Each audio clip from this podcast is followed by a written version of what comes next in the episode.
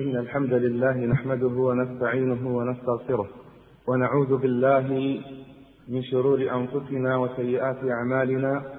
من يهده الله فلا مضل له ومن يضلل فلا هادي له. وأشهد أن لا إله إلا الله وحده لا شريك له. وأشهد أن محمدا عبده ورسوله. يا أيها الذين آمنوا اتقوا الله حق تقاته ولا تموتن إلا وأنتم مسلمون. يا أيها الناس اتقوا ربكم الذي خلقكم من نفس واحدة وخلق منها زوجها وبث منهما رجالا كثيرا ونساء. واتقوا الله الذي تساءلون به والأرحام. إن الله كان عليكم رقيبا. يا أيها الذين آمنوا اتقوا الله وقولوا قولا سديدا. يصلح لكم أعمالكم ويغفر لكم ذنوبكم. ومن يطع الله ورسوله فقد فاز فوزا عظيما. أما بعد فإن أصدق الحديث كلام الله وخير الهدي هدي محمد صلى الله عليه وسلم وشر الأمور محدثاتها. وكل محدثة بدعة وكل بدعة ضلالة وكل ضلالة في النار. عباد الله نعم الله تعالى في الكون لا تعد ولا تحصى. قال جل شأنه وإن تعدوا نعمة الله لا تحصوها. وإذا كان الإنسان لا يعرف نعمة الله عليه فكيف له أن يقوم بشكرها؟ ولقد أخبرنا الله تبارك وتعالى أن الإنسان قد أحيط بنعم لو أثنى عمره كله في عدها لما استطاع إلى ذلك سبيلا. فنعم الله أكثر من أن يحصيها العباد فضلا عن أن يقوموا بشكرها. عباد الله لن أحصي عليكم النعم ولن أعدها عليكم ولكني سأذكر نفسي وإياكم بنعم ثلاث. ألفها الناس ألفها الناس وتعودوها فلذلك لم يعرفوا قيمتها ولم يؤدوا شكرها. لكن من فقد هذه النعم عرف قيمتها ومعناها. عباد الله ما يحدث في بلادنا هنا وهناك من مواجهات وتفجيرات وقتال وزعزعة للأمن وترويع للآمنين. أمر لا نقبله ولا يقره عاقل بأي حال من الأحوال. من المستفيد من هذه الأحداث؟ ومن المتضرر؟ إن المستفيد الوحيد من ذلك هم أعداء الله. وأعداء الدين الذين يسعون لزعزعة أمن هذا البلد خاصة وسائر بلاد المسلمين. والمتضرر من ذلك هم أهل هذا البلد الكريم الذين بدأوا يفقدون نعمة الأمن والأمان. فهذه أول النعم التي أردت أن أذكر نفسي وإياكم بفضلها وعظيم شأنها. الأمن نعمة عظيمة من نعم الله تبارك وتعالى يمتن بها على من يشاء من عباده حيث يشعر فيها الإنسان بلذة الدنيا والنعم التي فيها. فالخائف لا يذوق طعم النعمة لا في مال ولا في صحة ولا في غير ذلك. ولهذا كان الأمن نعمة عظيمة وكان الخوف بلاء عظيما. والأمن هو طمأنينة في النفس يقابله الخوف. قال الراغب الأصفهاني أصل الأمن طمأنينة النفس وزوال الخوف. عباد الله الإنسان لا يشعر بحقيقة الأمن إلا عندما يخاف ويشتد خوفه. فكلما كان خوفه أكثر كان شعوره بالأمن حينما يأمن أعمق وأقوى والذي يعرف الشيء ثم يفقده يعرف قيمته. وإبراهيم عليه الصلاة والسلام لما شعر بقيمة الأمن دعا ربه أن يجعل البلد التي ترك فيها ابنه وزوجه آمنا مطمئنا. وإذ قال إبراهيم رب اجعل هذا بلدا آمنا. فطلب نعمة الأمن أولا. فاستجاب الله دعوة إبراهيم. ولهذا امتن الله على قريش بهذه النعمة التي كفروها بعدم إيمانهم واستجابتهم للنبي صلى الله عليه وسلم. قال تعالى أولم يروا أن جعلنا حرما آمنا ويتخطف الناس من حولهم؟ فلما كفروا نعمة الله أبدلهم بالأمن خوفا. واستمع معي بارك الله فيك. إلى حال موسى عليه الصلاة والسلام عندما كان يشعر بالخوف حينما قتل الرجل خطأ فخرج خائفا ثم أنعم الله عليه بالأمن. قال تعالى فأصبح في المدينة خائفا يترقب فإذا الذي استنصره بالأمس يستصرخه. قال له موسى إنك لغوي مبين. فلما أن أراد أن يبطش بالذي هو عدو لهما قال يا موسى أتريد أن تقتلني كما قتلت نفسا بالأمس؟ إن تريد إلا أن تكون جبارا في الأرض وما تريد أن تكون من المصلحين. وجاء رجل من أقصى المدينة يسعى قال يا موسى إن الملأ يأتمرون بك ليقتلوك فاخرج إني لك من الناصحين وما أقل الناصحين اليوم. فخرج منها خائفا يترقب. قال رب نجني من القوم الظالمين. ولما توجه تلقاء مدين وجد عليه أمة من الناس يسقون ووجد من دونهم امرأتين تذودان قال ما خطبكما؟ قالتا لا نسقي حتى يصدر الرعاء وأبونا شيخ كبير. فسقى لهما ثم تولى إلى الظل فقال رب إني لما أنزلت إلي من خير فقير. فجاءته إحداهما تمشي على استحياء. قالت إن أبي يدعوك ليجزيك أجر ما سقيت لنا. فلما جاءه وقص عليه القصص قال لا تخف. قال لا تخف نجوت من القوم الظالمين. فحالة موسى عليه السلام عندما أصبح في المدينة خائفا يترقب وعندما خرج من المدينة خائفا يترقب تمثل حالة الإنسان الخائف الفزع الذي يريد الهروب من بطش الظالمين وعندما يتوجه إلى ربه أن ينجيه من القوم الظالمين. يقول صاحب الظلال ولفظ يترقب يصور هيئة القلق المتوجف ويتوقع الشر في كل لحظة والتعبير يصور هيئة القلق بهذا اللفظ. كما أنه يضخمها بكلمتي في المدينة. فالمدينة عادة موطن للأمن والطمأنينة. فإذا انقلبت, الأمير فإذا انقلبت المدينة إلى مكان خوف وذعر فأي نعمة أمن نتكلم عنها؟ عباد الله تلك هي صورة من صور الخوف والفزع الذي ينتاب الإنسان المؤمن الهارب من الظالمين. وهذه الصور كثيرة جدا. تأمل في خروج النبي صلى الله عليه وسلم مهاجرا إلى المدينة هاربا من الظالمين فأوى إلى الجبال. فأوى إلى الجبال وهم يطاردونه من كل الجهات. عباد الله الجبال تحبنا ونحبها. كما قال صلى الله عليه وسلم أحد جبل نحبه ويحبنا. أما أوى فتية الكهف إلى الكهف أما أوى فتية الكهف إلى الكهف في الجبال لما خافوا على دينهم فهيأ الله لهم من أمرهم رشدا وهيأ الله لهم من أمرهم مرفقا عباد الله نعمة الأمن نعمة عظيمة لا تقدر بثمن بل كل النعم تفقد طعمها ومعناها إذا فقد الأمن والأمان. تأمل معي رعاك الله في قول الله تعالى عن موسى فلما جاءه وقص عليه القصص قال لا تخف نجوت من القوم الظالمين.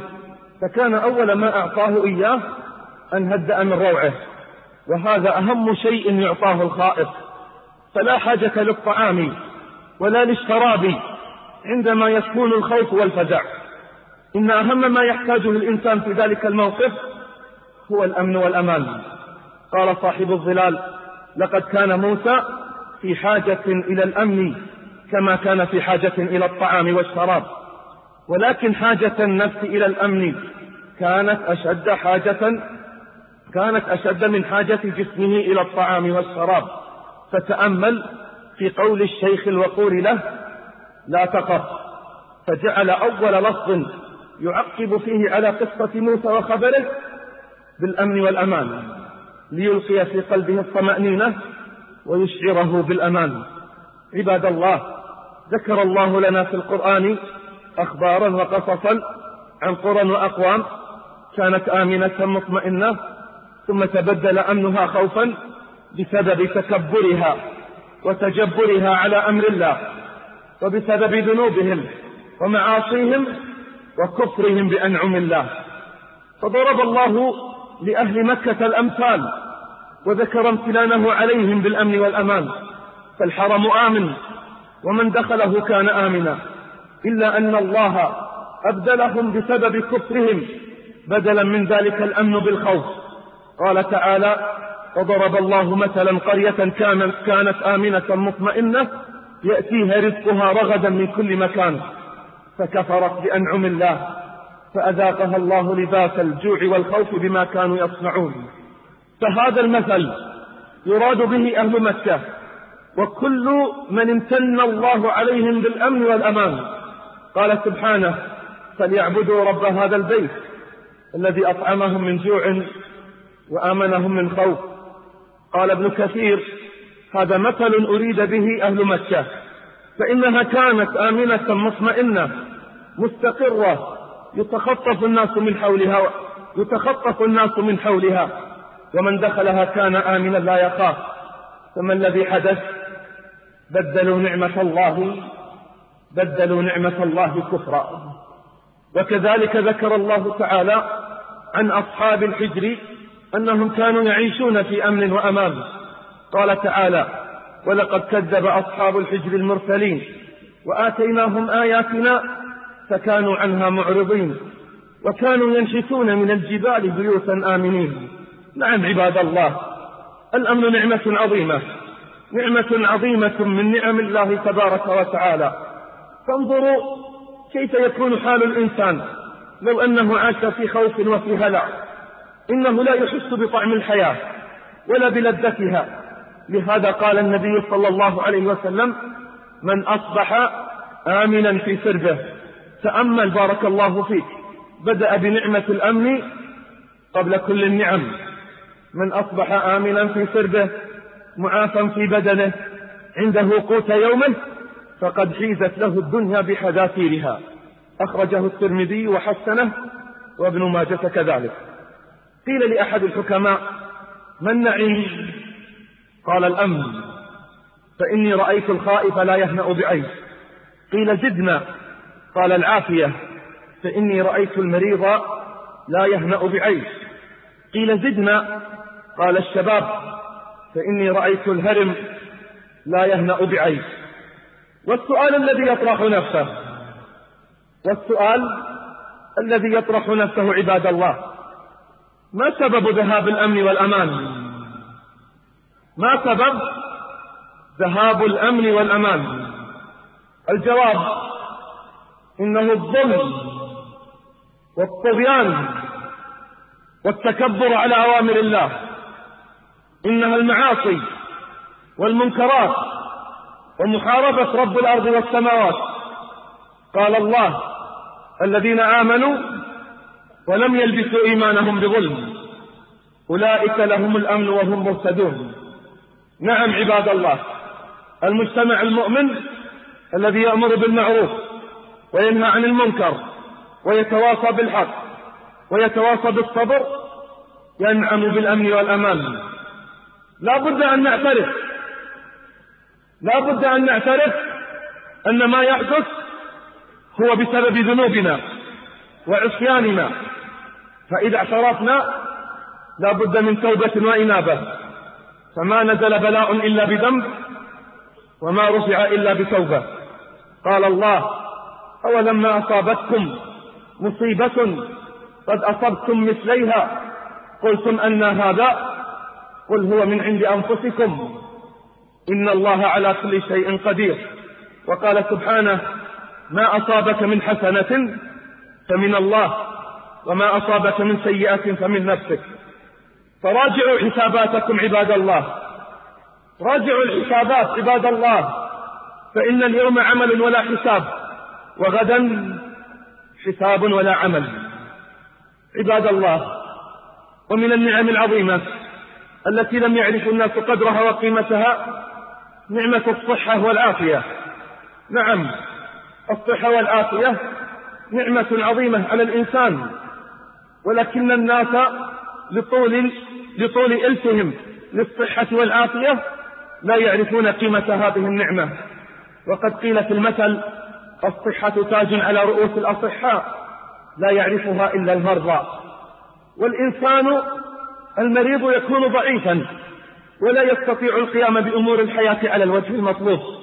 أما الإنسان القوي فإنه يقوم بمهمته على خير قيام. ولهذا امتدح الله ورسوله القوة.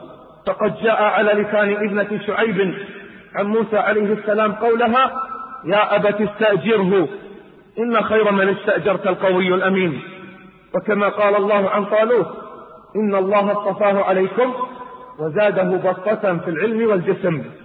وقال النبي صلى الله عليه وسلم المؤمن القوي خير وأحب إلى الله من المؤمن الضعيف وفي كل خير. رواه مسلم. فالصحة عباد الله نعمة عظيمة يجب على الإنسان أن يحس بها ويقوم بشكرها. فالإنسان لو أصيب بأدنى مرض فإنه لا يجد طعم الحياة. بل قد يتمنى الموت بعضا من أولئك الذين أصابهم المرض لشدة الآلام التي يجدونها. لكن كما أن البرد كما أن المرض عباد الله ابتلاء عظيم يمتحن الله به الناس فإن فيه من النعم العظيمة ما الله به عليم. إذا علم المرء أن هذا من البلاء وصبر واحتسب أي صبر على المرض. نال الأجر العظيم. ففي المرض حق للذنوب وتكفير للسيئات وإن الله تعالى إذا أحب عبده المؤمن فإنه يبتليه بشتى الابتلاءات لأنه حينما يصبر يكون له أجر عظيم. روى الترمذي عن أبي هريرة رضي الله عنه قال قال رسول الله صلى الله عليه وسلم ما يزال البلاء بالمؤمن ما يزال البلاء بالمؤمن والمؤمنة في نفسه وولده وماله حتى يلقى الله تعالى وما عليه خطيئة. عباد الله بالمرض ابتلى الله تعالى أيوب عليه الصلاة والسلام والذي قال الله عنه إنا وجدناه صابرا نعم العبد إنه أواب. قال الله قال الله عنه إنا وجدناه صابرا نعم العبد إنه أواب ثم بصبره وأوبته إلى الله امتن الله عليه بالصحة والعافية. قال الله عنه وأيوب إذ نادى ربه أني مسني الضر وأنت أرحم الراحمين فاستجبنا له فكشفنا ما به من ضر فاستجبنا له فكشفنا ما به من ضر وآتيناه أهله ومثله معهم رحمة من عندنا وذكرى للعابدين. ذكرى لمن؟ للعابدين. ولقد ورد عن النبي صلى الله عليه وسلم أنه قال نعمتان من النعم مغبون فيهما كثير من الناس الصحة والفراغ. وقال أيضا صلوات ربي وسلامه عليه. إن أول ما يسأل عنه العبد من النعم يوم القيامة أن يقال له ألم نصح جسمك ونرويك من الماء البارد؟ أخرج ابن أبي الدنيا عن وهب بن منبه قال رؤوس النعم ثلاثة. أولها نعمة الإسلام التي لا تتم النعم إلا بها. فاحمد الله على هذه النعمة العظيمة. والثانية نعمة العافية التي لا تطيب الحياة إلا بها. والثالثة نعمة الغنى. التي لا يتم العيش إلا بها. وزدت أنا الرابعة. وزدت أنا الرابعة. وقد ذكرتها قبلا. نعمة الأمن والأمان.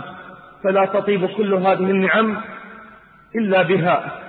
اللهم عافنا في أبداننا وأسماعنا وأبصارنا وقواتنا. أدب أبدا ما أبقيتنا. واجعله الوارث منا. ولا تجعل مصيبتنا يا ربنا في ديننا. واحفظ علينا أمننا وأماننا وأصلح أئمتنا ولاة أمرنا. نفعني الله وإياكم بالقرآن العظيم ونفعني وإياكم بما فيه من الآيات والذكر الحكيم. أقول ما تسمعون وأستغفر الله العظيم لي ولكم من كل ذنب فاستغفروه إنه هو الغفور الرحيم. وتفتحوا لإخوانكم يفتح الله لكم. الحمد لله على إحسانه. والشكر له سبحانه على توفيقه وامتنانه. وأشهد أن لا إله إلا الله وحده لا شريك له تعظيما لشأنه. وأشهد أن محمدا عبده ورسوله الداعي إلى رضوانه. اللهم صل وسلم وبارك عليه وعلى آله وصحبه وإخوانه. أما بعد عباد الله أوصيكم ونفسي بتقوى الله. اتقوا الله عباد الله. واتقوا يوما ترجعون فيه إلى الله.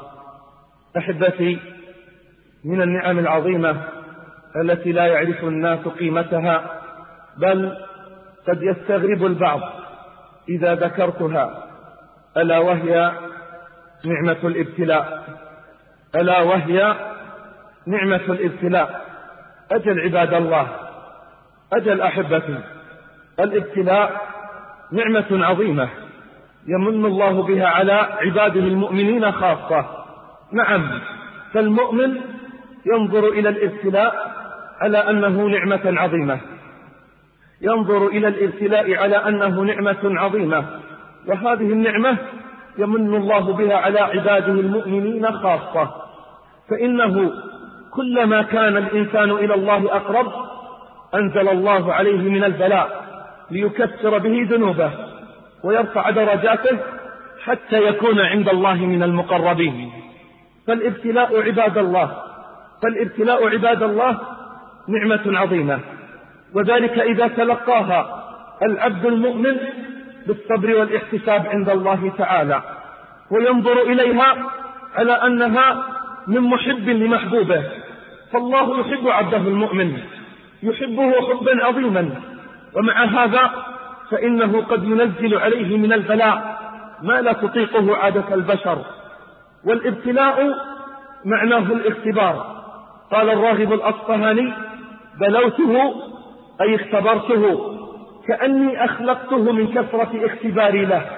قال سبحانه ولنبلونكم حتى نعلم المجاهدين منكم والصابرين ونبلو أخباركم. أي نعلم حقيقة ما عملتم. أي أن الله ينزل على العباد هذه الابتلاءات من خوف وجوع ونقص من الأموال والأنفس والثمرات ليختبر العباد بذلك. فمن صبر واحتسب كان له الأجر العظيم. ومن لم يصبر كان له العذاب المقيم. قال سبحانه ولنبلونكم بشيء من الخوف والجوع ونقص من الأموال والأنفس والثمرات وبشر الصابرين. الذين إذا أصابتهم مصيبة قالوا إنا لله وإنا إليه راجعون. أولئك عليهم صلوات من ربهم ورحمة وأولئك هم المهتدون. عباد الله في الابتلاء فائدة عظيمة. تعود على المؤمن في أمور دينه ودنياه. أما في دينه فتقوي عقيدته وتقوي صلته بالله تبارك وتعالى. وذلك أن الرضا بالبلاء. يجعل المؤمن متصلا بالله تبارك وتعالى. يجعله دائم الاتصال بمولاه. فهو متصل بربه في السراء والضراء وفي جميع الأحوال. أما في دنياه فإنه يعتاد أن يتلقى المصائب بصبر واحتمال. وبالتالي فإن الأمر يكون بالنسبة له فإن الأمر يكون بالنسبة له سيان. سواء كان في السراء أو في الضراء فإنه يتلقى المصائب بالرضا فتتحول حياته إلى عطاء دائم وبذل دائم فلا يعرف الجزع ولا القنوط ولا اليأس. ولهذا قال النبي صلى الله عليه وسلم عجبا لأمر المؤمن إن أمره كله خير وليس ذلك وليس ذلك لأحد إلا للمؤمن إن أصابته سراء شكر فكان خيرا له. وإن أصابته ضراء صبر فكان خيرا له وليس ذلك إلا للمؤمن. قال صاحب الظلال في بيان الابتلاء ولا بد من تربية النفوس بالبلاء ولا بد من امتحان التصميم ولا بد من امتحان التصميم على المعركة مع الباطل بالمخاوف والشدائد ولا بد من الابتلاء ليصلب العود ليصلب عود أصحاب العقيدة ويقوى.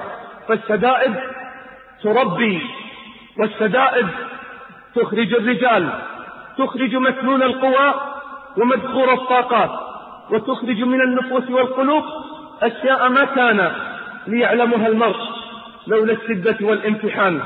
لم يعرف ذلك إلا تحت مطارق الشدائد انتهى كلامه رحمه الله. نعم عباد الله الابتلاءات والمحن نعم عظيمة على المؤمن. تتربى فيها النفوس على الصبر فيقوى بذلك الإيمان. فالفقر ابتلاء من الله إلا أن الفقير إذا صبر واحتسب كان له الفقر نعمة عظيمة من الله. فمن فوائد الفقر أن الفقير أقل حسابا يوم القيامة من الغني. ولهذا فإن الفقراء يدخلون الجنة قبل الأغنياء. روى الترمذي عن أبي هريرة رضي الله عنه قال قال رسول الله صلى الله عليه وسلم يدخل الفقراء الجنة قبل الأغنياء بخمسمائة عام. رواه الترمذي وروى مسلم أن النبي صلى الله عليه وسلم قال اطلعت في الجنة فرأيت أكثر أهلها الفقراء واطلعت في النار فرأيت أكثر أهلها النساء. ومر علينا عباد الله في الخطبة الأولى أن المرض ابتلاء من الله وامتحان لكن المريض إذا صبر واحتسب كان المرض له نعمة عظيمة. إذا علم أن المرض تكفير للذنوب وحط للخطايا. قال صلى الله عليه وسلم ما يصيب المسلم من نصب ولا وصب ولا هم ولا حزن ولا أذى ولا غم حتى الشوكة يشاكها إلا كفر الله بها عن خطاياه. رواه مسلم. إذا عباد الله كل مصيبة تصيب المؤمن تكون نعمة عليه إذا صبر واحتسب وتكون نعمة عليه لو أنه نظر في أمور أخرى منها ألا تكون في دينه وألا تكون أعظم مما كانت. أخرج ابن أبي الدنيا عن شريح قال ما أصيب عبد بمصيبة إلا كان لله عز وجل فيها ثلاث نعم ألا تكون في دينه وألا تكون أعظم مما كانت وأنها لا بد كائنة. مهما كان. وعن عبد الله بن المبارك عن سفيان قال كان يقال ليس بفقيه من لم يعد البلاء نعمة ويعد الرخاء مصيبة. ذكر الإمام الغزالي رحمه الله كلاما طويلا في بيان نعمة الله في الابتلاء حيث يقول في كل فقر ومرض وخوف وبلاء في الدنيا خمسة أمور ينبغي أن يفرح الغافل بها ويشكر عليها. أولها أن كل مصيبة ومرض فيتصور أن يكون أكبر منها. فليشكر إذ لم تكن أعظم مما مما هي عليه. الثاني أنه كان يمكن أن تكون مصيبته في دينه.